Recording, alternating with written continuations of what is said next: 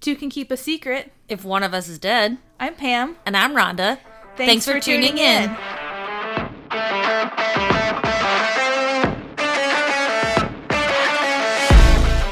Hello, listeners, and welcome back to me and Pam. the, the Me and Pam show. we hope you enjoyed your Thanksgiving break. Thank you for not burning down the streets when Pam and I took our week off. We very much enjoyed the family time. Mm-hmm. But we're, we're another back. week off at the end of this month too, so yes, so we'll um, give you um, time to prepare emotionally for that. Important announcement: we're we're taking some time off for Christmas too. All right, so our theme for this week is um, you know, kind of coincides with December and the cooler weather, except not for Pam because she's in Florida. But we figure December brings in cold weather, and what is best served cold? Revenge. Revenge. I thought you were going to go winter themes. I was like, no, no, no. We changed it. We changed the theme. I'm like, because mine is not winter. no. Okay. Okay, well, well there you, go, will... people. We changed our theme because we were gonna do like wintry, whatever themes, and then we decided to change it to revenge. and I thought Rhonda like didn't change. It. I was like, no, we changed it. She's over there like shaking her head at me, no, and she no. looks so panicked. I'd be like, well, it's a freestyle because mine's not winter. you get two this month. Congratulations. No, I was I had a thing going there. It was good. It was good. I just panicked. It's okay.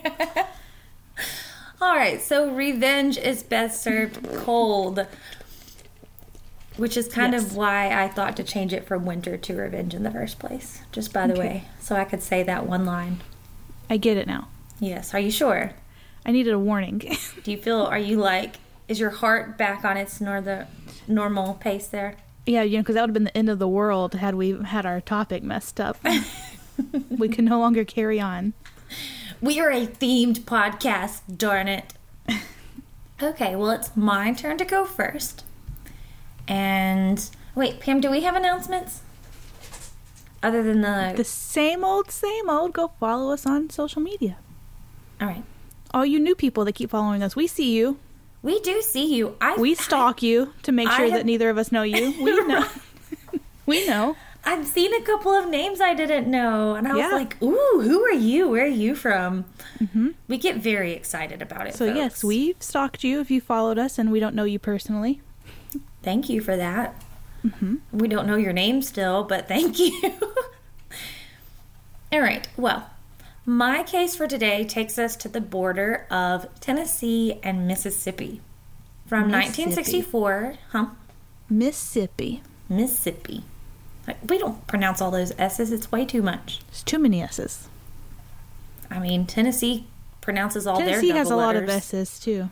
Well, it's it's kind of like not, not S's, double letters. Yeah. Yes, Tennessee was like, we're going to throw some double letters in there. Mississippi was like, hold my hat. M I crooked letter crooked letter I crooked letter crooked letter I humpback humpback I. Mississippi. That's how you spell it, people. All right, so from 1964 to 1970, Buford Hayes Pusser was the sheriff of McNairy County, Tennessee, and I hate his last name. He will, from here on, be called Bew or Buford. Buford. Yes. I mean, he was born in, uh, yeah, right here, 1937, so that was a name back then. All right, well, McNairy County is a sizable county that currently hosts just shy of 27,000 residents. I don't know what its size was back then, but it's pretty big. 27,000? Mm-hmm. That's not that big. For one county? That is not that big. 27,000? Yeah, it's supposed to be like a small county. That's a that's For a the decent size. I said it wasn't that big, thinking you were talking about a town. Now you're telling me the whole county is twenty seven. Yes, the county has twenty seven thousand residents. That is not big at all. No, that's a decent size. That is not. You're wrong. You police twenty seven thousand people and see how well you do it.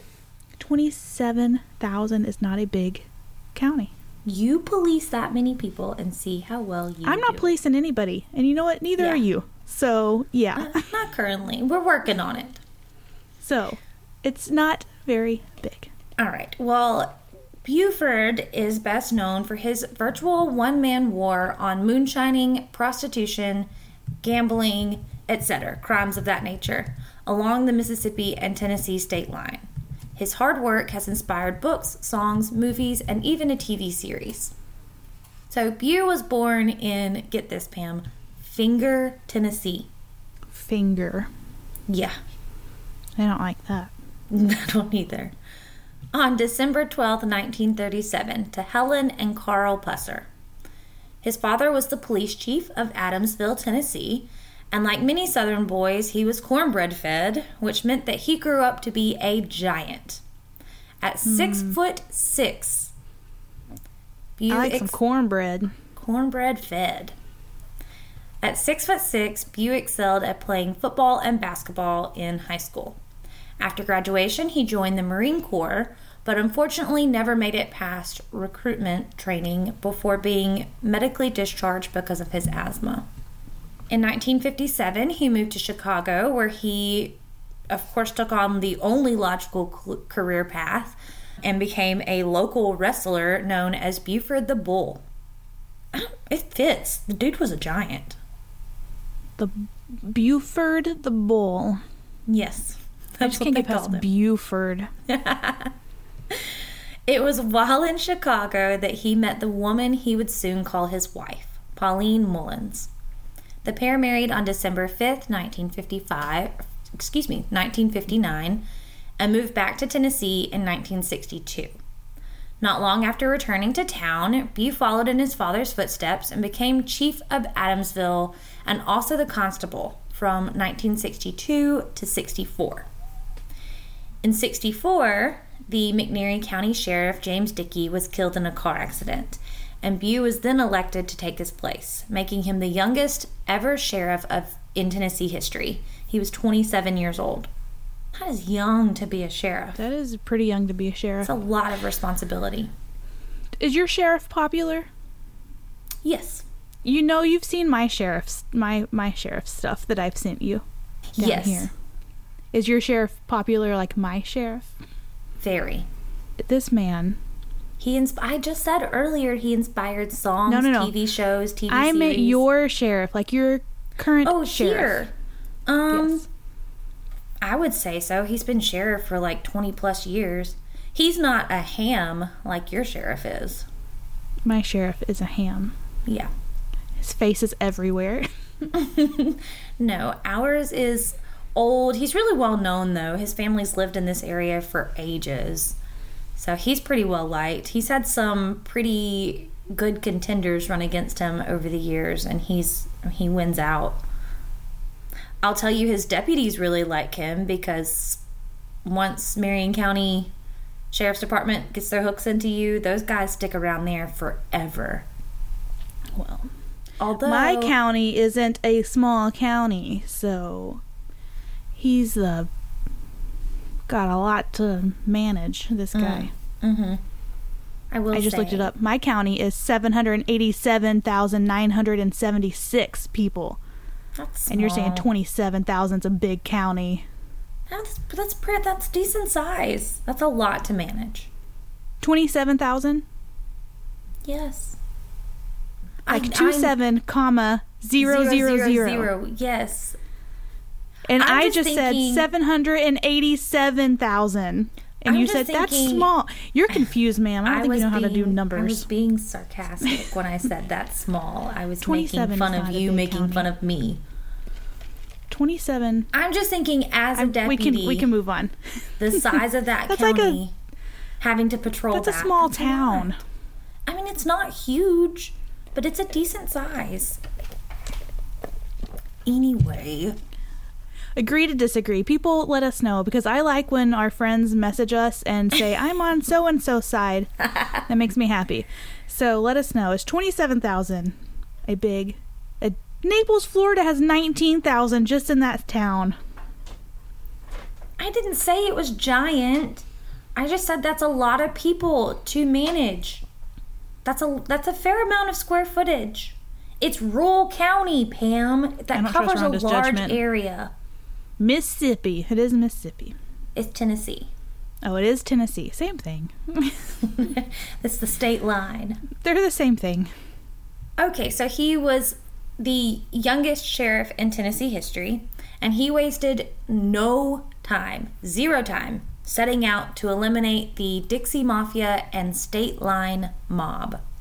The M- Dixie Mafia. Dixie Mafia. So here's the thing about the Dixie Mafia. And I'll tell you a little bit of their history in just a minute. But they don't have like a defined infrastructure. It's just kind of a band of criminals who have the a common goal, so they often work together.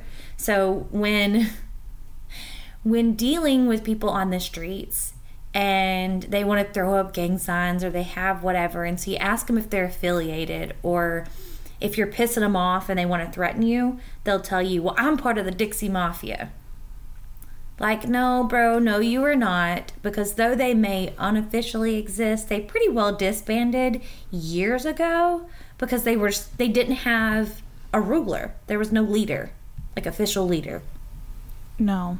I So, am like- in the Dixie Mafia. So you're just claiming to be some gangster. Like that's I'm a gangster. That's supposed shut up. But that's supposed to be a legitimate threat around here because back in the day when they first like really had their name, that was a big threat because they were mm-hmm. incredibly violent. So they still have a little bit of notoriety attached to that name, but there's not a lot of meat behind it anymore. There's not a lot of force behind it anymore. So it's really just humorous to me when you're like in the process of arresting someone and they're like, I'm with the Dixie Mafia. You're to regret this. And I'm like, shut up, you little twig, and sit in jail. Jail. Yes. yeah, you get me worked up and you know my country comes out. Even worse than normal. Jail. Yeah. Extra syllables. Okay, so the actual history I have written down here for the Dixie Mafia. It's a criminal organization based out of Biloxi, Mississippi, is where they got their start, which is why they're so well known here. And it's composed of mainly white Southerners. They were Those founded sometime. Those are the best people. Oh, absolutely. Just white trash. When did you say? What year? In the late 60s. Oh yeah. The best people to be around. just awesome. Um, they were founded sometime in the late 60s and they grew rather quickly, wreaking havoc all over Mississippi and the like mid-south area.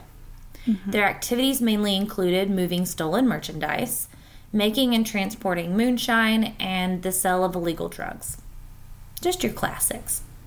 Beginning in the late 60s, the Dixie Mafia began working as a loosely knit group of traveling criminals.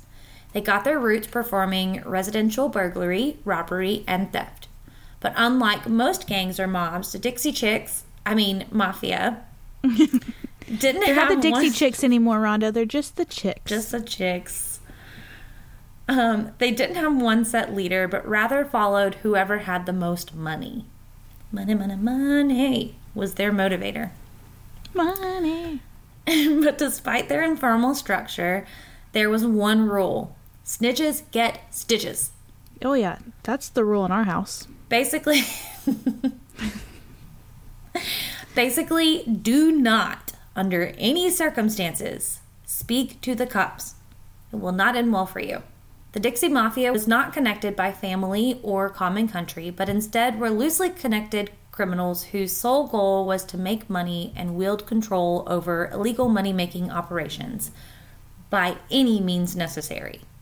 They commonly took to methods such as influence peddling, bribing public officials, and often murder. So the big thing Murder. the big thing about the Dixie Mafia down here that gave them such notoriety is when I tell you bribing officials was a like made them wildly successful, they basically took over the entire Biloxi Police Department. Which you're not familiar with Biloxi, but Biloxi is one of the coastal cities. hmm I know where Biloxi is. Okay, yeah, one of the coastal cities. It's huge. There's all kinds of casinos there, which I'm sure have been there since the 60s, or definitely like their big reign was from like the 60s to the 80s. So like definitely during the 80s there would have been casinos there. But they bribed all of these law enforcement officers to look the other way to you know let them continue on with their activities. They bribed like government officials there and at some point they begin since they're not tied to like a specific family and it's all these random people with the common goal, they basically start infiltrating the police department and take it over completely so that most of the officers in Biloxi were crooked. Crooked cops mm-hmm. everywhere. And those who weren't crooked either got ran off or they operated legally with within whatever sphere they could without overlapping the Dixie Mafia's goal, if that makes sense. Um, until at some point, the FBI had to step in and completely overhaul the entire police department in Biloxi. So basically, you couldn't do anything because you may call the police for help in Biloxi, and here you are getting a Dixie Mafia guy showing up. And if it was one of their guys or someone they thought they could recruit, you would never see justice for the crime that was committed. So they were kind of a big deal at one point in time. Pretty soon, they gained notoriety for their tendency to carry out contract killings, particularly of their former members who dared to speak to the police. Because what, Pam? Snitches get stitches. Stitch, stitches get stitches. I almost said it. Stitches get snitches. And end up in ditches. That's right. Typically, people were only murdered if they planned to testify against one of its members. So either a member turning against them or a civilian who was going to testify against them. Does someone end up in a ditch? Because I feel real bad that I Um. just said that and someone ends up in a ditch. No, no ditches. Okay. The Dixie Mafia's home base was an area of Biloxi, Mississippi known as the Strip. The group's unofficial kingpin was named Mike Gillich Jr. And he came from a large poor family and was of Croatian descent. He owned a string of motels and nightclubs that doubled as strip joints and gambling dens, as well as a bingo parlor. Because, you know, I would love to play some bingo. You know, I used to go with my grandma sometimes when I was a kid. She always played. And I remember she had uh, her own little daubers, Yeah. which is the, the ink that you put on the bingo cards for those who aren't grandma ish enough to know what a, a dauber is. Some bingo sounds fun. I'm just saying. I That's what you do at your bachelorette party. Bingo. if you can find bingo for one of those nights where we don't have anything else going on, I will happily go play for a couple of hours. Go play bingo. What'd you do on your bachelorette trip? Ah, bingo, strippers. It's all the same. Yeah, same thing. It was very high risk bingo, thank you. All right, well, he was very well trusted among almost every member of the Dixie Mafia, even those who typically trusted no one else. Gillich was also the protector of Kirksey McCord Nix Jr. I'll call him Nix a lot because Kirksey is a stupid name. My guy has an interesting name too. Well, he became one of the group's most notable members. He wreaked a ton of havoc. In December of 1965, at the age of 22, Nix was caught carrying illegal weapons in Fort Smith, Arkansas. Oh boy. Oh, Arkansas. You don't want to do anything wrong there because the justice system over there in Arkansas is Top notch. janked up. I mean, top notch. An old friend of his ran a bordello there, and Nix became involved with their adolescent daughter. okay. Um, gross. And what is a bordello? Um, that's a really good question. I never looked it up.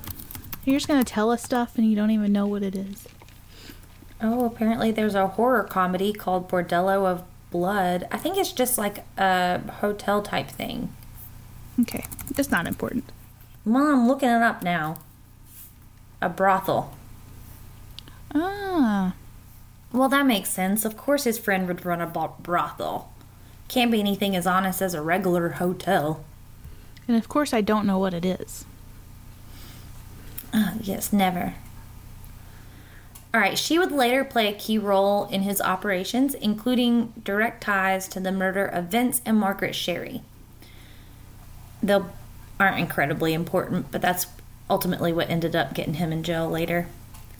In his book, Mississippi Mud, which there's a movie made after, Edward Humes chronicled their murders as the subsequent investigation of Gillich, Nix, and others who were involved either loosely or actively in the murders. With the aid of his father's connections in neighboring Oklahoma, Nix beat the weapon charges in Fort Smith and moved on to other crimes. He was suspected in the murder of a gambler named Harry Bennett, who was about to turn state's evidence against several Dixie Mafia members. Like I said, you don't do that. Although Nix's involvement in Bennett's murder was never proven, this incident precipitated a string of killings that left 25 people dead in six states over the next four years. Bad news bears. Nix was eventually convicted of murdering wealthy New Orleans grocery owner Frank Corso. At the time of the murder, Nix was believed to be employed by Darrell Ward in Clarksville, Texas. Ward was a noted associate of Chicago, Chicago mob boss and is thought to have controlled organized crime and bootlegging throughout Texas, Louisiana, Arkansas, and Mississippi. The Dixie Mafia was strongly connected to the State Line mob and its leader, Carl Douglas White. That name is important. Carl Douglas White. Yes, who ran the State Line mob, which is just band of criminals between um, Tennessee and Mississippi. How do you become a mob? Uh, how do you? What, what's the difference between a mob and a gang? Is what I want to know. What's the difference between a mob and a gang and a club? There's a club of guys committing crimes. Well, no, because then when you start A committing crimes, you become a gang or a mob. They're a fraternity of criminals. I guess if they have a, a state sanctioned, established thing. Maybe they know. do. Well, it's rumored that Nix was only convicted because he wanted to go to jail, and this was all in an effort to escape the wrath of Buford Pusser. The State Line Mob, I've got just a little bit on them, was an association of criminals that operated in the 50s and 60s at the Mississippi Tennessee state line, mostly around Alcorn County, Mississippi, and McNairy County, Tennessee. So, like right through the area that was Buford's territory. Turf wars. Yeah. Well, no. Because they were state line. They worked together, like to get things. They were like a network to get things across the Mississippi mm. Tennessee state line. So they were on both sides. The state line mob was involved in bootlegging, gambling, prostitution, tourist fleecing, robbery, and murder. Oh no. a few of the members were from Phenix City, Alabama. They had been displaced when martial law was declared by one of the governors there in an attempt to clean up their town. Crime was rampant. All of these governors, sheriffs, they were getting tired of it. The organization owned and operated motels, restaurants, nightclubs all along the Tennessee and Mississippi state line and these establishments were st- were centered from were centered about like every type of vice. Drugs alcohol women whatever. And they reaped hundreds of thousands of dollars from sales in illegal moonshine and other contraband. They gained national attention in the 1960s for their ongoing feud with the ever famous McNairy County Sheriff Buford Pusser. So obviously, our little mobsters were not afraid to take out obstacles, and given Buford's determination to eliminate them from his jurisdiction, several hits were taken out against him. On February 1st, 1966, Louise Hathcock attempted to kill Bew during an on site investigation of a robbery at the Shamrock Motel. So, the thing about Louise, she was a badass. She was the HBIC of the state line mob, but she preferred to stay behind the scenes and allowed her henchmen to take the fall for all of their crimes. But of course, women can't control things, so she had a little boyfriend whose name was Carl White. Remember, that name was important. Mm-hmm. And they were having an affair until she eventually ordered a hit out on her own husband.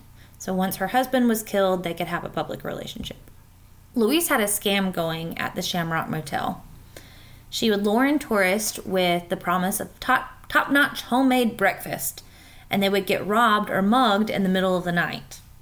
Many were severely beaten or even killed if they made a fuss and didn't hand over their belongings.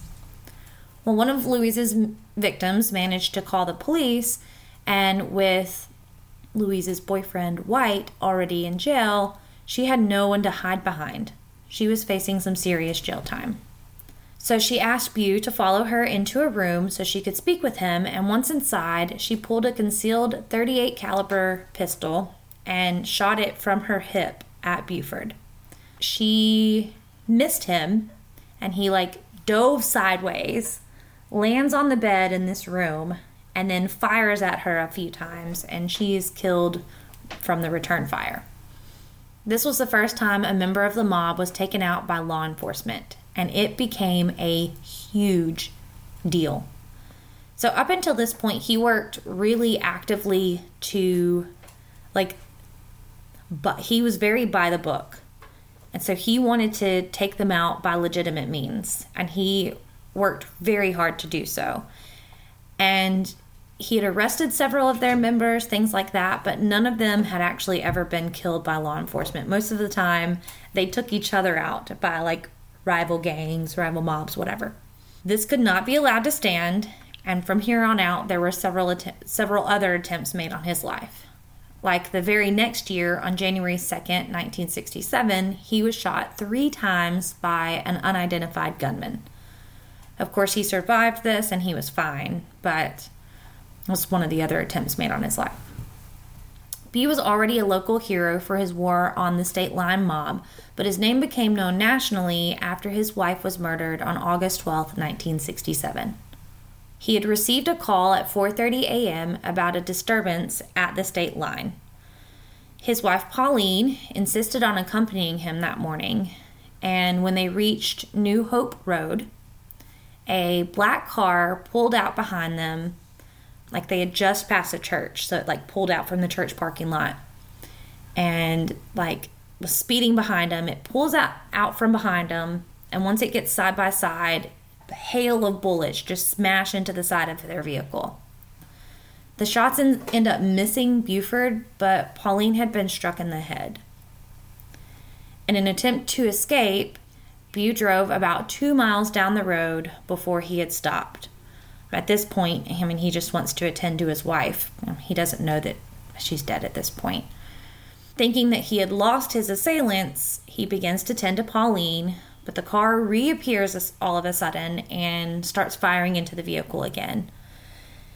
This is when Pauline was struck mm, another time in the head, and Buford actually had his jaw shot off. With the initial shots, he sank like down into the floorboard and this is ultimately what ended up saving his life. So once he was hit in the jaw he like sank down into the floorboard. They kept mm-hmm. firing into the car but i mean they, they couldn't hit him from there.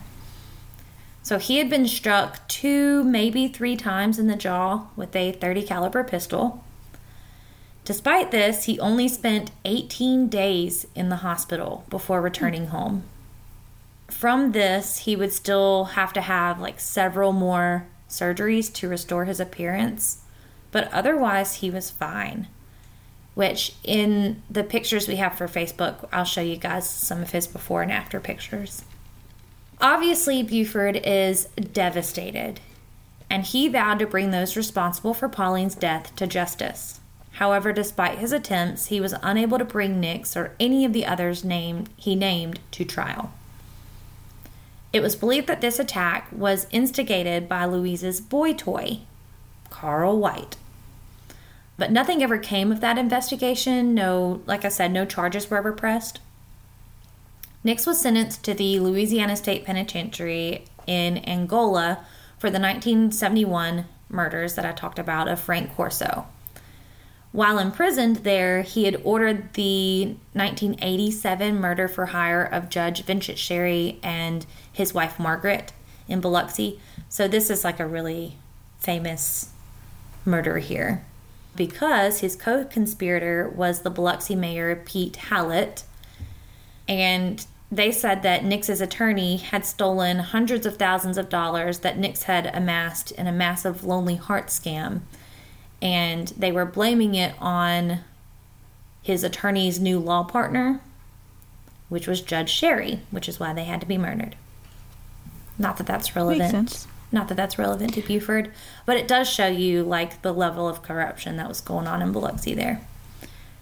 So, of course, Buford had to do his own investigating because if he couldn't get them, you know, he can't work the case. And his cohorts aren't coming up with anything. So he digs into Pauline's murder himself. And he believes that Carl, who was nicknamed Towhead, that Carl Towhead That's White More to say than Carl. Aren't nicknames supposed to like make your life make easier it? Yeah. or like indicate who you are as a person. I guess he was the Towhead. That's too much.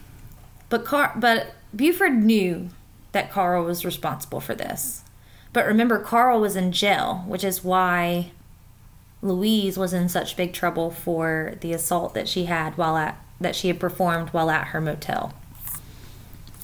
So it's believed that he had ordered Nix while he was in jail to carry out this hit on Buford for the murder of his girlfriend Louise.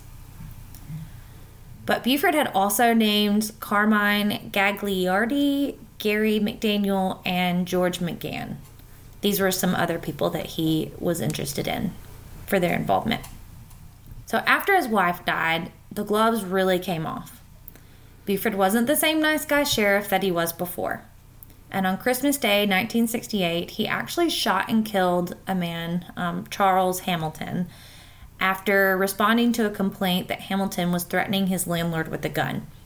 So, the thing about good old Sheriff Buford is that he typically, his weapon of choice was a large hickory 2x4. He had like smoothed off the edges, so it made like this round, not a bat, because it was very thick. Does this sound familiar? Do you know what movie was made after him? No. You've probably seen it, Walking Tall. I don't With The think Rock? I have. I don't That's the movie that was modeled after him. Now there were the the version with The Rock was a remake because it was originally filmed in like 72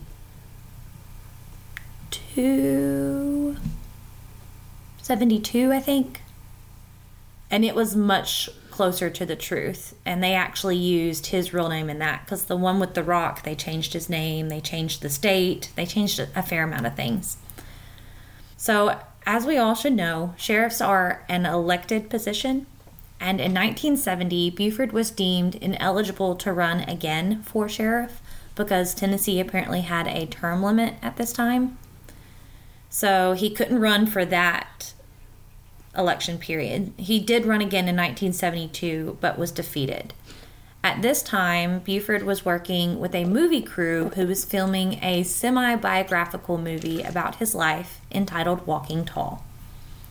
Bu blamed his ineligibility to get reelected on the controversy surrounding his the making of his movie.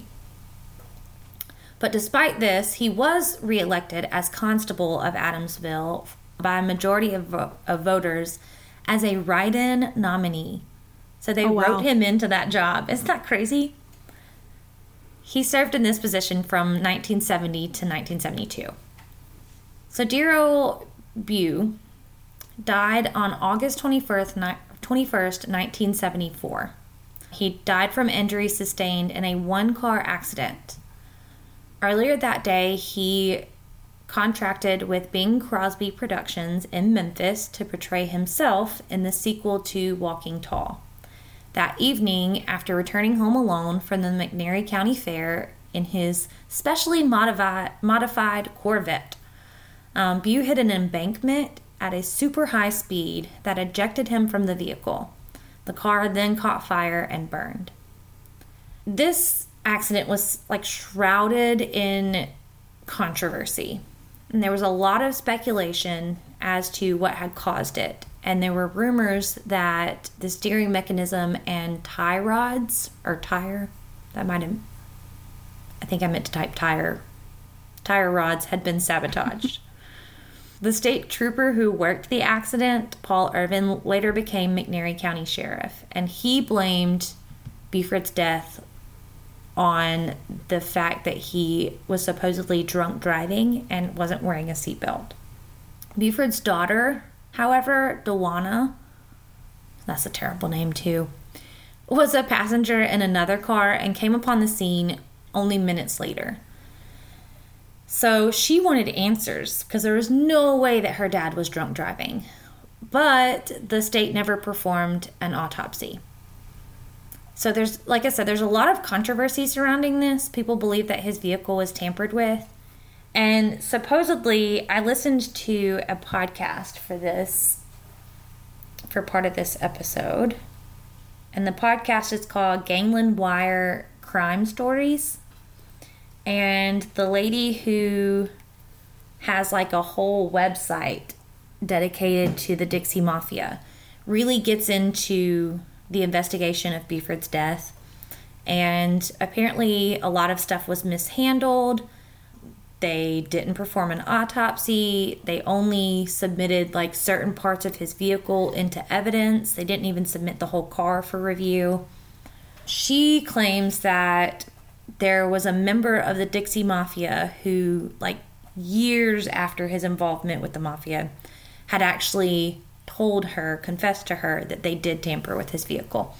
So there's no proof to say that there was, but it's also kind of believed that the mafia was trying to infiltrate like local government the same way that they had in southern Mississippi. And that's why his investigation into this was mishandled. But before he died, and following his wife's death in 1967, Several of the men that Buford had named as being even remotely responsible for Pauline's death were mysteriously found dead themselves, and it's rumored that Buford had taken them out to get revenge. So, first up is Carmine Gagliardi, which is a stupid name. So many dumb names here. I'm sorry if these belong to any of you listeners. But he was found floating in the Boston Harbor in 1969, riddled with bullets. And then there was Gary McDaniel, who was found floating in the Sabine River in Texas on February 8th, 1969. Though it's actually more likely that he was murdered by Dixie, Dixie Mafia members because it was rumored that he was trying to turn state's witness. And then there's George Albert McGann, who was supposedly shot by Buford in Lubbock, Texas. Apparently, he was a big time gambler and he was killed during a poker game on September 30th, 1970. And this has been tied back to Buford, but it's very unlikely that he committed this one just because of the setting, and no witnesses ever came forward to say that he had done anything. But there's the case of Carl Towhead White. That is a completely different story because there's some stuff that happened with his murder that leaves a lot open for questions. So, White and the sheriff were, of course, mortal em- enemies because, you know, he killed the love of his life, and then Carl had to kill Pauline. Such is life, right? Why can't we just not kill people? I no, that's ridiculous. Well, to be fair, Louise did try to kill Buford, and so he shot back in self defense, which there was an investigation that did rule that self defense. But that doesn't stop old Carl from being upset about it. So, when you said to be fair to when I said, why can't we just not kill people, I fully thought you were about to say, the earth is overpopulated. I thought you were, I really thought that's what you were about to say. I don't know why. No, people die out on their own when we exhaust all our resources. I just thought that's what you were about to say. That's a me thing. I would totally say that. You would. No. I mean, sarcastically. Yeah, jokingly. but I really thought that's what was about to happen. And your answer was way lamer than that. I'm sorry to have disappointed. Story of my life, Pam. Thanks. Mm-hmm.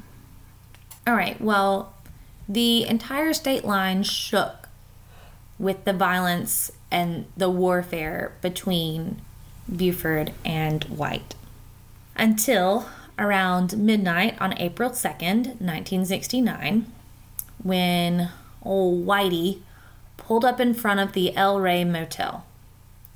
He had a girl with him in the front seat who was the estranged wife of the motel owner. Barry Smith, known as Junior, was the witness for them for this, and he watched them like pull up into the driveway and had stepped outside to meet them. A verbal altercation had ensued, followed by some gunfire, and when the sun rose on April 3rd, 1969, Carl Towhead White was dead. dum, dum, dum. The That was very dramatic the way you just read that. the woman he had in this in the front seat with him, her name was Shirley Smith. She had somehow slipped from the passenger side of the vehicle without any injury. Um, however, White was shot in the forehead. Some say that his gun was still like in his right hand when the police found his body and like pulled him from the car. So, Junior, the motel owner, was actually arrested for this murder, but charges were later dropped and the, the death was ruled as self defense. But according to the bullet's trajectory, it indicates that old Whitey was actually shot by someone on the roof of the motel. Hmm. And of course, rumors immediately named old Sheriff Buford, but no evidence was ever found. So it's believed that old Bew had hired Junior to kind of start a gunfight between himself and White, and then had subsequently either himself or hired someone to murder him from like a building nearby so that it was like a hit. Mm-hmm. Sorry, I explained that really weird, you guys. But nobody really put much in, like effort into the investigation of Carl White's murder. As a matter of fact, the do- the locals were documented as having said "good riddance," so none were very upset about it. Oh no, that's so upsetting. Oh no! I'm this so mobster sad. was killed. Oh. Dang So- it. 50 years after Pauline's murder, an anonymous witness has come forward claiming that the night of August 12th, 1967, was supposed to go down completely different. Apparently, the late night disturbance call had been a ruse, which, duh, and this was an attempt to get Buford out of his house. Pauline was supposed to stay behind because why wouldn't she? Because she's not a cop and she never should have been headed to the scene anyway. So Nix had been employed by Towhead White, Carl Towhead White, to take out Pauline. Nix and some of his buddies from Gulfport, you know, took the hit and they began planning. Golf, so Gulfport? Gulfport, Gulfport? Gulf, Gulfport. Gulfport? So Nixon had actually planned for a crippled boy to knock on the front door of the Pusser house after guys, she just left. demonstrated knocking on a door for me. Just so you guys know. She, she It was an important showed visual. us what it was. how you knock on a door. It was an important visual, and it was very well performed. I it was. add. You should win an Oscar or a Grammy. What do actors is, what don't do actors win? I don't know. You should win something for that performance I'll take cash, actually. because I had no idea what it looked like until you showed me. Anyway, so they were waiting on Buford to leave the house. The cripple boy is supposed to knock on the door, and then when Pauline answered, he was going to shoot her. But of course, this plan had to change after Pauline went with Buford on his call. This resulted in Nix and his friends, you know, his crew, shooting up Buford's car, but apparently Bu was never actually supposed to be injured. They they only wanted to kill Pauline. And this is because White wanted Buford to suffer without the love of his life, just like he had to suffer without Louise. And this poor boy, this poor cripple kid, who was supposed to take out Pauline, was actually murdered a few weeks later because he wasn't officially a part of the mafia and he knew too much. Aww. Poor kid. So, as sheriff, Buford Pusser was credited with surviving seven stabbings and eight shootings. Jeez, he's like 50 Cent. Yeah. His memorial service was held at the Adamsville Church of Christ. So there's actually a museum, and it is the Buford Pusser Home and Museum. So it's His the house is that gross. he. I know it really Sorry. is. I looked it up to see if maybe it was pronounced Puser because that would be Buford more palatable. Pusard. That would that's still bad. Puser E R. There's no no D in there. Oh, sorry. Still, Bu- it's because I said well, it be Buford. That's where the D came from. Buford, Puser. It'd be better than That's- Pusser. It's, yeah, And I looked up the pronunciation and and it's not pronounced that way. well, that name's gross, and if it was Puser, it would be just unfortunate. Right. Buford Pucer. Well, his home was turned into a museum. It's a law enforcement museum, and it stands as a monument in time, as if waiting for old Sheriff Buford to return, return home from another shift serving the public. So it's a modest brick ranch style home, and it contains all of the original photos, cars, guns, furniture, memorabilia, whatever of his family. So, Old Buey was the subject of several major motion pictures, including, as I've already mentioned, the Walking Tall movies, which the older ones are more true to form. This newer one is um, is a lot different. I mean, it still shows this ox of a man carrying around a big stick to beat people with, but it's not quite right. But it's got Dwayne the Rock Johnson. Yep. You know, I saw him in the credits for a new movie, and they left out The Rock, which I just think is rude. Is he just Dwayne Johnson now? That doesn't Yeah. seem right. It's not right. Can't outgrow it. Sorry. He literally, I watched him for years growing up as a child cock his eyebrow and sniff the atmosphere, okay? You can't forget that. you guys, Pam is trying. She's trying to do do it. his face. You gonna sniff? You gonna sniff? Aiden can do it really. He can move his eyebrows back and forth like this, but really fast. Like fluidly? Anyway, Yeah. do you want to look it up? I'm sure. They had the street renamed after him. What do, what do I what what do I need to look up? 342 Pusser Street.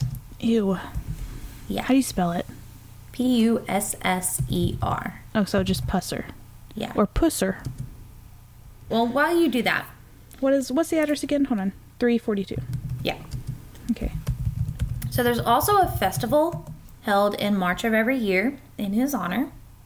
He is quoted as having said, What's right is right and what's wrong is wrong. It doesn't matter who you are, which would be the motto of all police officers. So he was questioned about his movie. How have the people in McNairy County, Tennessee treated you since you've become so famous? And this is, I believe, from the Washington Post. And he said, My close friends treat me no differently than they ever did. And I'd say about 80% of the people in, in McNairy County are proud of me, or at least they say they are. But there's a handful that never liked me and still don't. They resist every step of my campaign to clean up the corruption, and they have nothing good to say about me now. It's not that these people like crooks, it's just that I think they consider me too big for my britches. There's one man in the county, I won't mention names, who's always badmouthed me. One of the reasons for that, I think, is because when I was sheriff, I was always after him for passing bad checks. But that's life. No matter what you do, you can never make friends with everybody. It's only ten dollars to go to the museum. Ooh.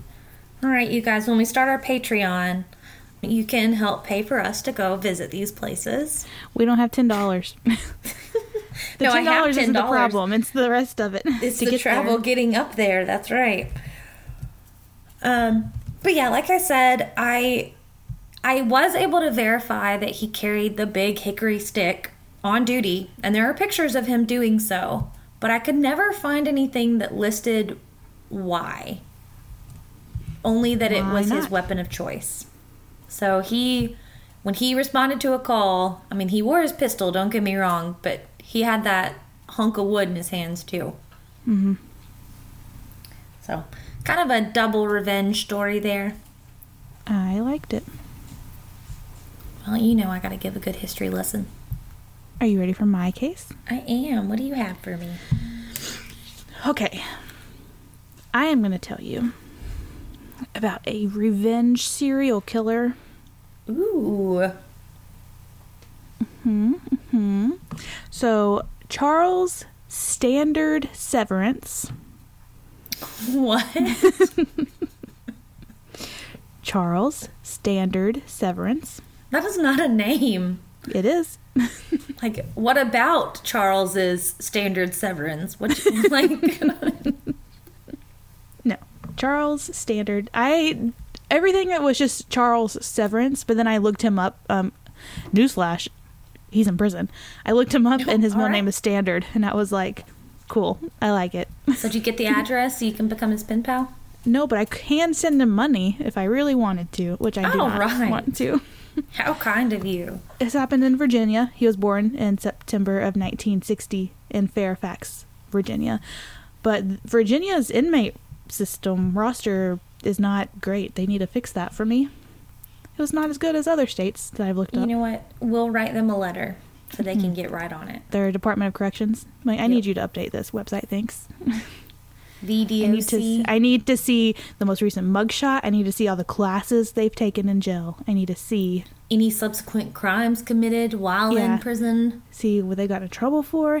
I need to see if they've had any parole hearings. I need to see all of it. And I could not see it. I could see his name, I could see his sentence, and I could see that I can send him money. And that is not what I want. We don't want you to know anything else. Just give him money. He doesn't need money.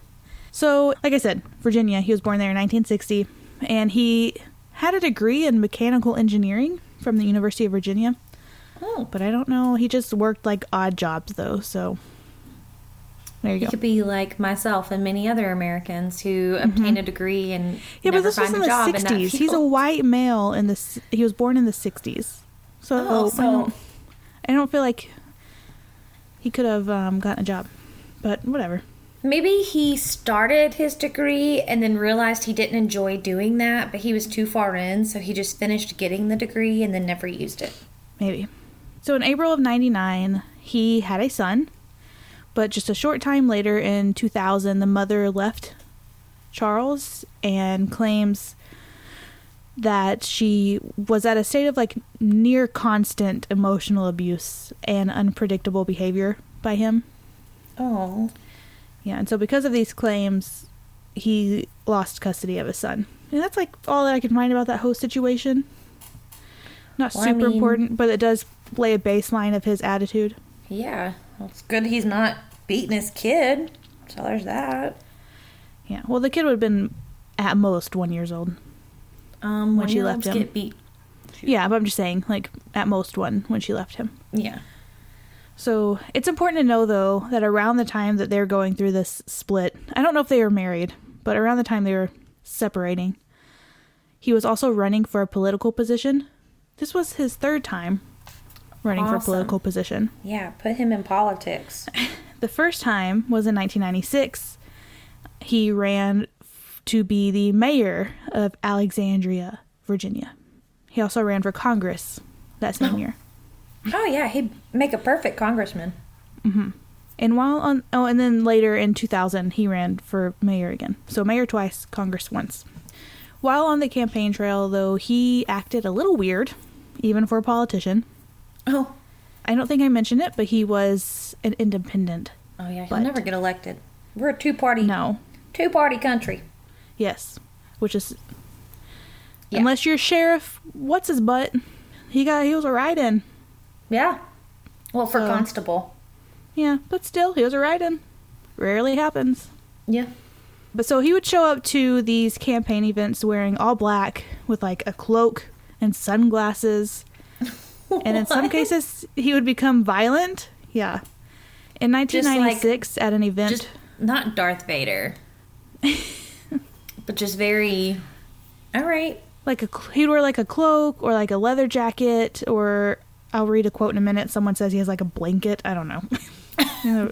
I mean. I get the leather jacket because people like, you know, but he's like sitting there smooth, in the in like kinda- in a debate or whatever, wearing a leather jacket indoors, sunglasses, talking about nonsense is what he was talking about.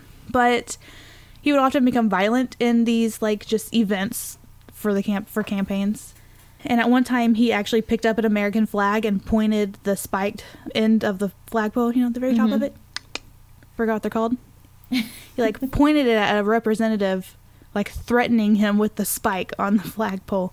I need you to go get Aiden so he can tell us what the thing is called because he's supposed to know that, right? No, they're building a desk right now.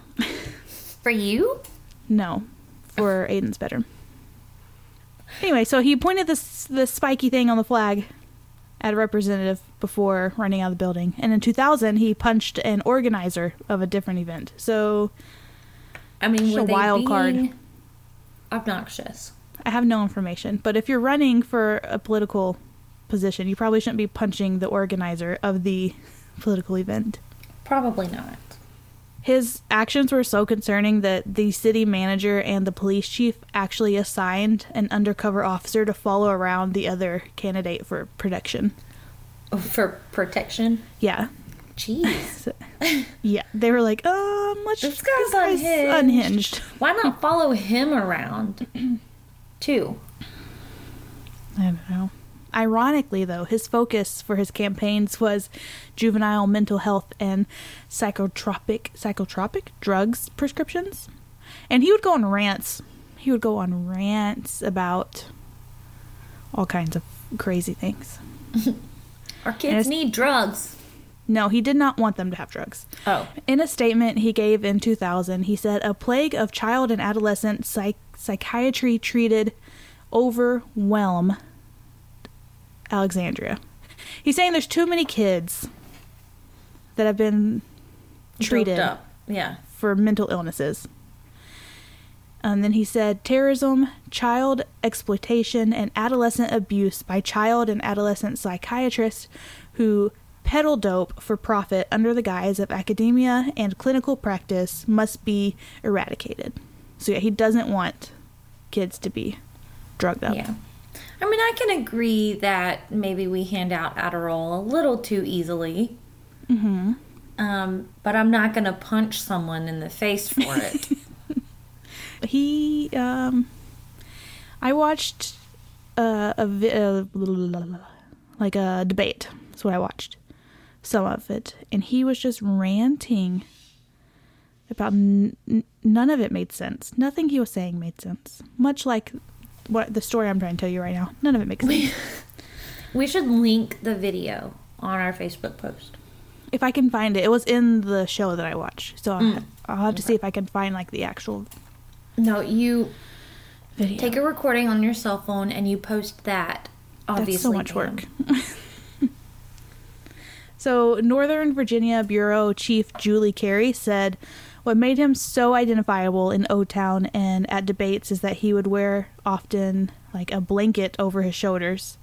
He did not look like the typical candidate. she said that, and she said he would just rant in his speeches, which he did. So, to no one's surprise, in all three of his campaigns, he lost. And I have the breakdown. Do you want to hear how badly he lost? Yes. In 1996, for his shot at becoming the mayor of this great town, it was just between him and the one other candidate, um, Kerry Donnelly, the one who needed protection. hmm And Charles walked away with 490 votes, while Donnelly had a majority at 5,030. 490 people voted for him. Yes. Do we have officers following those people? I think it was because this guy, the guy that won was a Democrat, so it's probably like anybody but the Democrat is who we want in there. oh, yeah, okay. So, because it was just those two that were running. Yeah, yeah, yeah. For the 96 congressional elections, remember I said he ran for Congress, there were five candidates. And aside from the write ins, Charles had the least amount of votes with just 0.32%. Oh, not even a whole percent. No, no. He had 740 votes, with the winning candidate having one- 152,334. Jeez. How does he have 700 votes? I don't know. and finally, again in 2000, he went up against the Donley for mayor. And this time there was another independent, Robert Peavy, who was in the race. And Donley won again with 16,939 votes. Peavy had 6,223 votes, and Charles had 379 votes. Which way more people voted in that election for mayor than they did in 96 because in 96 only like 5500 people voted and in this one nearly 20,000 or over 20,000 people voted. So I don't know if that was just like a population boom or what, but that's a huge difference in the amount of people voting. But it could have also been because if you know that one candidate is more likely to win over the others, maybe you're just like, ah, he'll win. But maybe, Maybe. the other guy was like, could have actually been a contender. So they decided, Mm-hmm. no, I need to show up to the polls. Maybe. I didn't look too I didn't look into like the campaign like leading up to it, so Yeah. it might have been like a crazy time between those two. The other two, not him. the other two people. Anyway, the point is that he ran for an elected elected position 3 times and lost horribly all 3 times. Which I would imagine would happen when you show up to a, a campaign event in a black cloak and threaten to stab people with a flagpole. Or wearing a blanket. Mm-hmm. So we're going to skip ahead to Veterans Day of 2013. 69 year old Ron Kirby, a regional transportation planner, had been home trying to fix a leaky kitchen sink. But after being unsuccessful, he gave up and decided to call a plumber. Later that day, when Ron's son arrived at the house for lunch, what he saw was something no one wants to see. He opened the front door and saw his father lying there, and he had been shot twice in the chest and a third time in the hip. Mm. Well, we know nothing good happens in 2013. 2013. When Sergeant Michael Cauchus, my people have weird names too. when he searched the home, he found no unusual fingerprints. There didn't seem to be a forced entry, but what he did find was two more rounds. One was in the piano and one was in a radiator. And officers believe that someone just knocked on the door like this. Knock, knock, knock. Thank you. I had forgotten how to do that. Mm-hmm. Yeah, so someone knocked on the door, and when Kirby opened it, thinking it was the plumber, he opened it and was shot. There was nothing missing, and there didn't seem to be any motive. So it was like someone just knocked on the door, shot him, and left. So after speaking to the plumber that Kirby had called, investigators learned that he had the plumber had called Kirby to say he was on his way, and Kirby was like, "All right, I'll be here. I'll let you in when you get here." That phone call took place at 11:32 a.m., but once the plumber got to the home around 11:42 that morning, no one came to the door when he knocked. So he just moved on to his next call for the day. I mean, he's got a job to do. So it's a very tight 10-minute window Yeah. of opportunity. And Rhonda, you already know this, but in my research, I had to go watch an ID show called See No Evil. How And I was very upset about this because I was just reading my article, getting all the stuff, and then it's like to find out what happens, go watch the show. And I was like, I don't want to. I don't want to watch the show. I just want to read it. Yeah. And these actors were bad. Oh no. They're bad. So bad. It has nothing to do with the case. I just wanted to let you know that when the son in the reenactment found his father, it was it was bad. It was real bad. We should petition for at least B class actors This was to, like to portray This was at most M class. actors. it was real bad. Yeah, no, we should petition for better acting in some of these crime reenactments. Yeah, like the ID shows, they're know- so bad. True crime is becoming very popular. So Mm-hmm. it'll get watched. They'll have the viewership. Especially. And this was like season nine. Oh, like, come boy. on. You don't have any people that are like just Like like, go-tos? regulars. Mm-hmm. you don't have regular people on there. No, it was bad. Anyway, doesn't matter. I was just upset that I had to. I was forced to sit through this show. to find out what happened. Mm-hmm. So they the police spoke to the family and Kirby didn't appear to have any known enemies. So officers sent out for an expedited ballistics report and they learned that the gun used in the murder was a 22 caliber, which apparently is an odd caliber to use. I oh, don't David walked in and said, "22 caliber were they hunting rabbits?" So whatever. I don't know. They're just really small bullets, but they're effective. Well, it's so unusual to use that in a murder that the in that area, the only other murder that had happened with a 22 caliber was 10 years earlier in 2003. And it turns out that those two murders have some odd similarities Mm. other than just a 22 caliber. So in 2003, Nancy Dunning was found dead by her son and her husband just before Christmas on December 5th. So 19 years ago, yesterday, if you're listening to this on the release date. and she had been found inside her front door, just like Kirby. And she had been shot 3 times with a 22 caliber and she has she was shot in the chest and in her left arm and behind her ear. And these shots are all sporadic. I don't know, but I don't think he's aiming. He's just like just shooting, hoping to kill but whoever opens the door. If you're standing at the door when someone opens it, you're maybe three feet away. Even if you fire from the hip, you could get multiple rounds into their stomach without even moving. Yeah, because that's like what I say: the chest, the left arm, and behind her ear. ear. It's like all over the place. So, much like the case in 2013, there were no unusual fingerprints, there was no DNA, and it didn't appear that anyone had like broken into the home or stolen anything. Detectives found a Target receipt from earlier in the day when Nancy had been doing some shopping for a family in need for Christmas. Once they viewed the surveillance, they saw a man enter the store and follow her around, and then she checked out at 10:30 and the man hurried to follow her as she left. She was only in Target for 15 minutes, which I don't understand how. Physically impossible. The only time I've ever been in Target for like a short amount of time is when I worked near one and I would go in and grab food on my lunch break and then go back to work. Like I'm on a mission. I'm here to get food and then leave. Yeah, no, sometimes you can't even go in 15 and use the bathroom in 15 minutes. There's no way.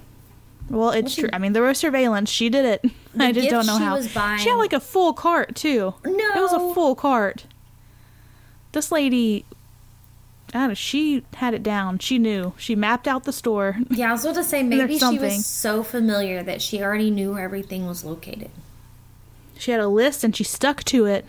I don't know. I can't do that when I go to Target. Mm, no. Even if I have a list, there's no sticking to it. So police tried to identify the man. He was wearing jeans, a black shirt, and a black leather jacket, and the footage was released to the media, but again, this was in 2003, so it was like grainy. By the time they blew it up to get a still frame, like it wasn't very helpful in identifying the man. Yeah. And eventually the case went cold.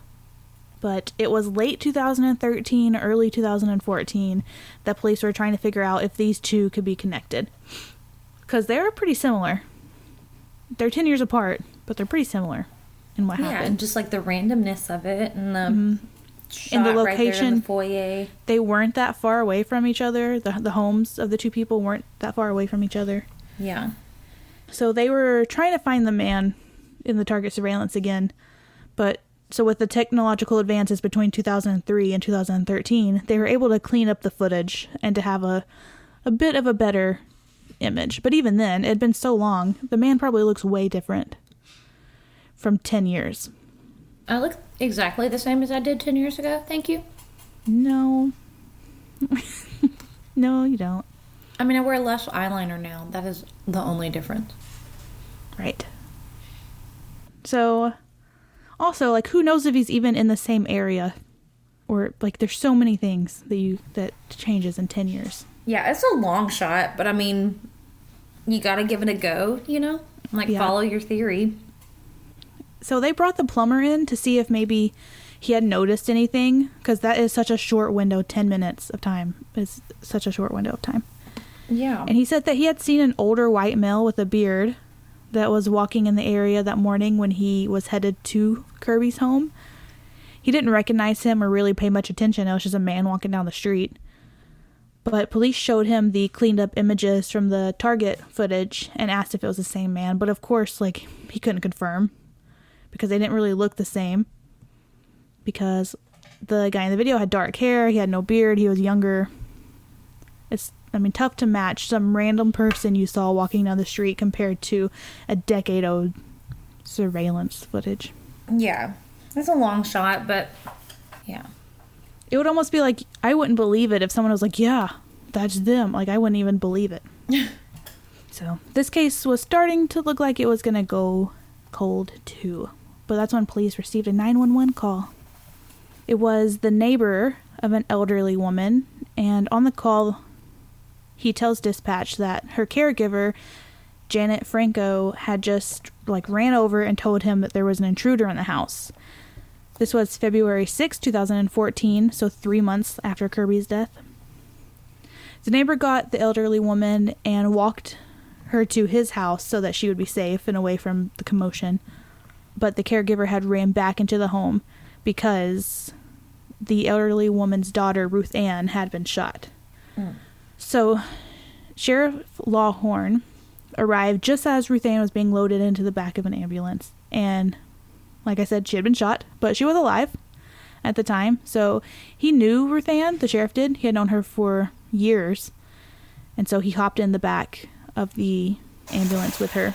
And he asked her if she had, like, if she'd seen the shooter. And she shook her head yes. And then he said, you know, do you know him? And she shook her head no. And it was shortly after that that Ruth Ann was pronounced dead.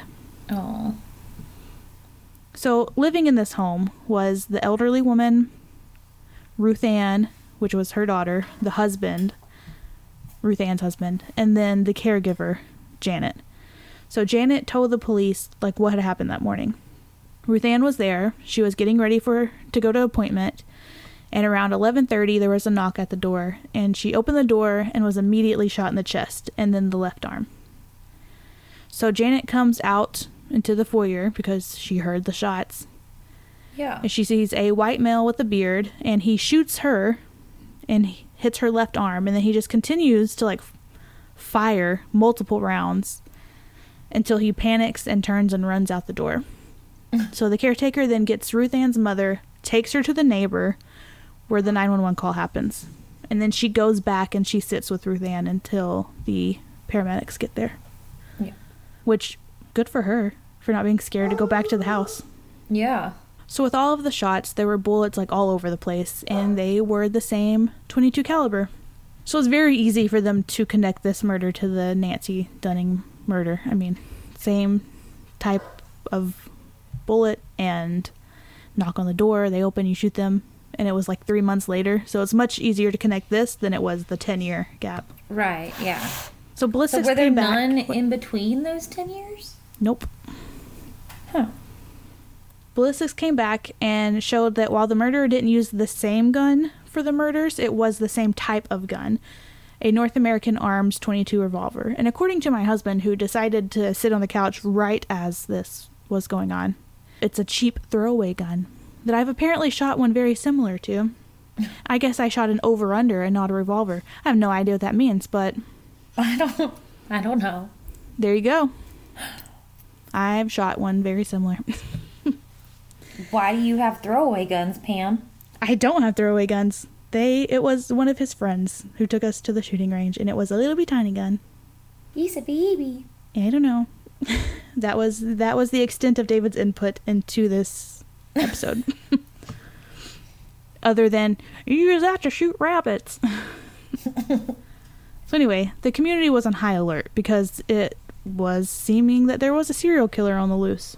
So Janet was able to give a description to get a sketch together of the attacker, and the sketch matched that man that the plumber had seen walking down the street around the time of Kirby's murder.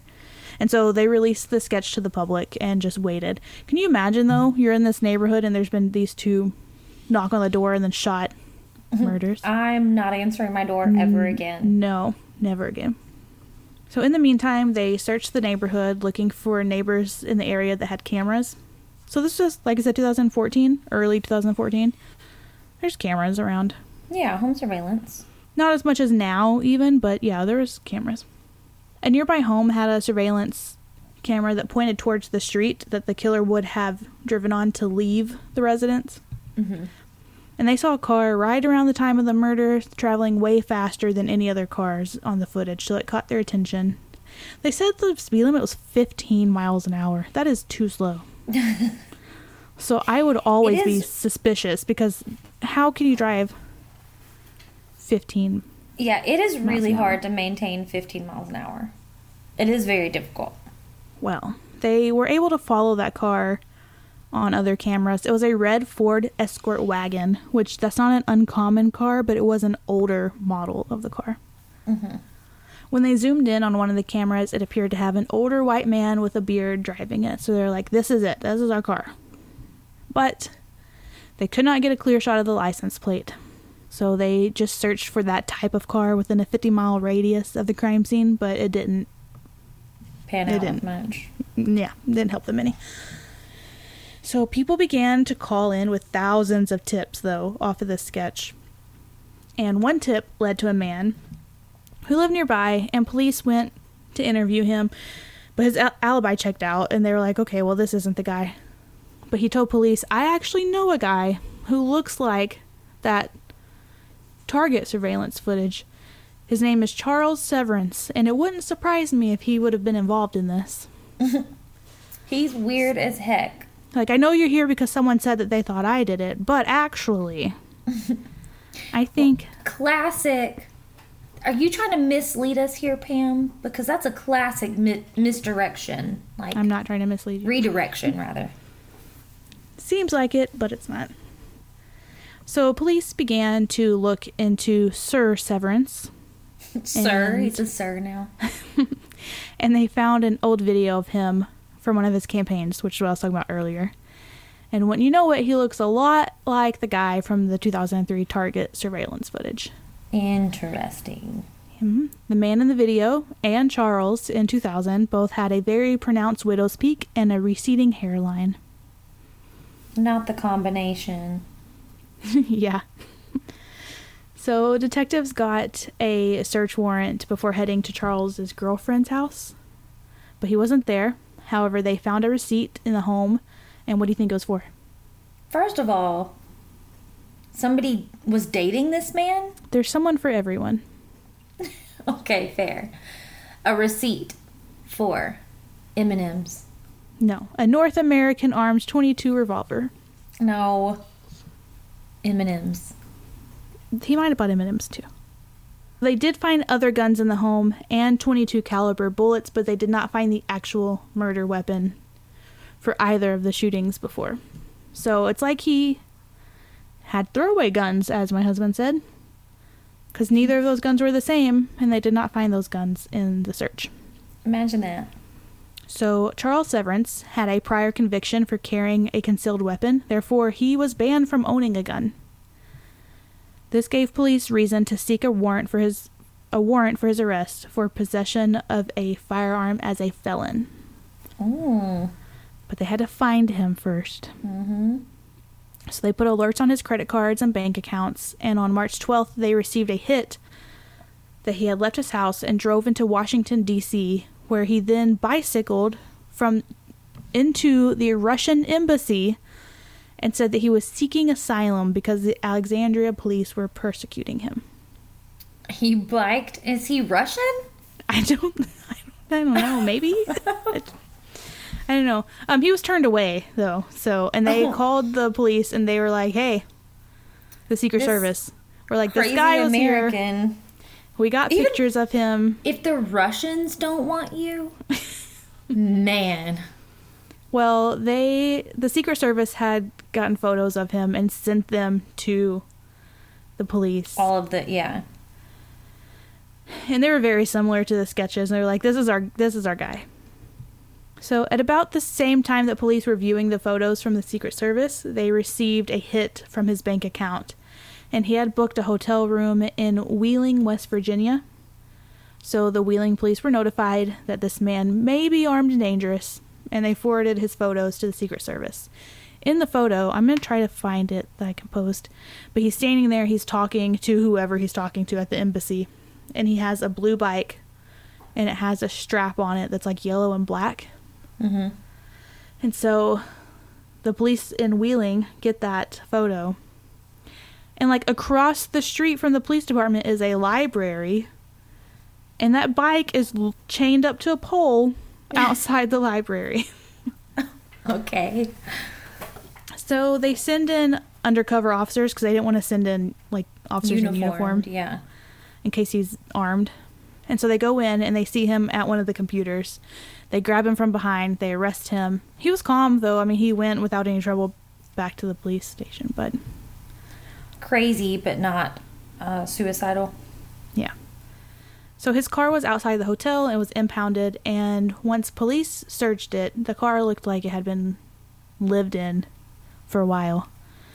And there was a gun cleaning kit, there was books, there was journals.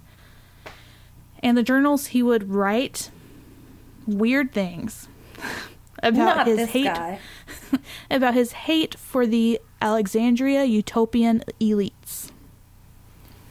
Okay. He wrote about the sweet sounds of a North American Arms 22 revolver and murdering cops. And in one notebook, he had written about knocking on a door and killing whoever answered it. And it, in a court document, it said it's like a poem. It's like a poem that he wrote. It says, "Knock, enter, a metaphor, a translation, a mystery. Knock and the door will be answered. Seek and ye shall find. Knock and the door will open. Ask and ye shall know. Wisdom. Knock, talk, enter, kill, exit. Murder, wisdom. Patience is an excuse for cowardice. Jesus is the Lord. Like a haiku. He's a very good poet. That was beautifully written. On another page, it said, Can you forgive someone for kidnapping your son? Can you murder someone for kidnapping your son? And then another writing was, Introduce murder into a safe and secure neighborhood. It shudders with horror. Do it again and again and again. Add violence and increase uncertainty among status quo, utopian, oppressive elites. Emotionally disturb them with violence. Dang. So his motive was to instill fear into a safe community and seek revenge for the loss of his custody to his son and revenge to the loss for his political campaigns against the utopian elites.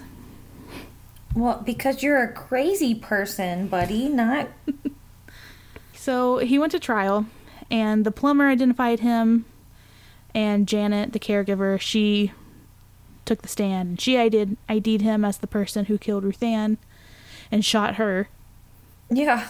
Um, he did not do well in court. He was loud. He would shout at the judge. He ranted and carried on. It was just a fun time for everybody who was there. No, he sat very well, Pam. He's a very well mannered boy. He said nothing to address his crimes, but he did speak in length on other matters. Immediately after the sheriff deputies brought him into the courtroom in a wheelchair. I don't know why he was in a wheelchair. He was in a wheelchair. He could ride a bike, but now he can't walk and he has to be wheeled in. Um, was he strapped into the wheelchair? I don't know. I don't. I don't know. He was in a wheelchair though. Maybe. Maybe he was strapped in. Because he may But he- have been like disabled from walking. Like Yeah. they made it so he couldn't walk, and they had to Right. Maybe. have another means of getting like getting him places. But like as soon as they took him in there, he leaned into the microphone and he's like, "Sadism, sadism." So, he tried to have his attorneys removed, and he sought a protection order against them for his safety. Oh, And He said, I don't want to be presented by people who make statements against my interest. Please it's tell me- unusual punishment. Please tell me he represented himself. he did not, no. Ugh. So, Alexandria Commonwealth's attorney Bryan Porter said that um, Charles was driven by the same anger and hatred and proclivity for violence that fuels mass shootings. Proclivity? Proclivity for violence that fuels mass shootings. what did I even say? Pro, prosli- proclivity? I don't know what I said. I know it's proclivity. I don't know what I said. um, We are So- out of practice. That Yeah. one week off was not good for us. he said he contrasted the good that was done by the victims with that rage, noting that Charles would soon be transported to a maximum security prison and spend the rest of his life, quote, wallowing in the anger and loathing that marks his time on earth. He said violence does not win. In the end, flying in the face of senseless violence and despair has been exhibited in this case. It is in hmm. It is an incontrovertible fact that love wins. So finally, the jury came back and they found him guilty of two capital murder charges and was given three life sentences plus 48 years and a $400,000 fine that will never be paid. Ever. Symbolic. Mm-hmm. Just to slap it on there. Just, I guess if he tries to sell a story, then it's gonna, the money's gonna go to whoever. But that's fair. Yeah, if nobody sues him for the rights to his story. And there you go. That was his this crazy guy's revenge for losing a political race. For losing his kid. Hannah, That too. that's what he was upset about. I think he was slightly schizophrenic, A little bit, you think? which is just ironic that he was so against Children gr- getting- drugs. yeah. Yeah. which I I guess is not ironic. I guess it makes sense for a schizophrenic to be Paranoid about. paranoid about that, but it's just wow, this guy. The, I think he could make money off of that poem if he published it. Uh, maybe. Let me read it to you again. Yeah, it was beautiful. I've lost it. Oh, I just like where he's like, knock, talk, enter, kill, exit, murder, wisdom. what are you doing? Jesus is the Lord. Jesus is the Lord. Anyway, that's my case. All right. Well, thanks for tuning in with us. We're happy to have given you an episode after you so patiently awaited. Rhonda played on her phone my entire case. I did not. She did. I'm I probably paid more attention during your case than what you paid during mine. No, I paid attention during your entire case. I couldn't tell you all the names because you had like a billion names, but I There paid were a lot of names. There were a lot of people involved. The only thing I looked up during your case this whole time was the thing you told me to look up and to prove you wrong about 27,000 being a large county. I said a decent sized. I never Normally, said it was I look all kinds of things up while you're talking. Just not today. Okay, Not what was your guy's name? Charles, Charles Severance. American computer computer scientist. No, no, no, no. You had to type in serial killer after that. this was a tough one. I did some digging to find this, Rhonda. Yeah. Oh wow, he looks crazy. He's got like really wild eyes and this like bushy, unkempt beard and long hair. Which I feel like I'm describing some of my friends. he he has a very severe look about him though. He looks like he'd be a cult leader in another life. Possibly. Oh, here he is when he was younger. Did you see the sketch compared to him? It's pretty good. Like the nose is like right on. Yeah. I'll have to. I'll share this stuff. The very like intense eyes. Oh, he is not strapped In into his wheelchair. By the way, I can see a full body wheelchair if I in this picture. He is not Yeah. strapped in. He just magically can't walk anymore. It's a sympathy. He's going for the sympathy. Um, that's probably why he screamed Satanism. Here he is making a face. That's funny. Sadism. Sadism. Sorry. Yes, he's he's going for the um you know, mental instability. Look, here's here's one of him making a face.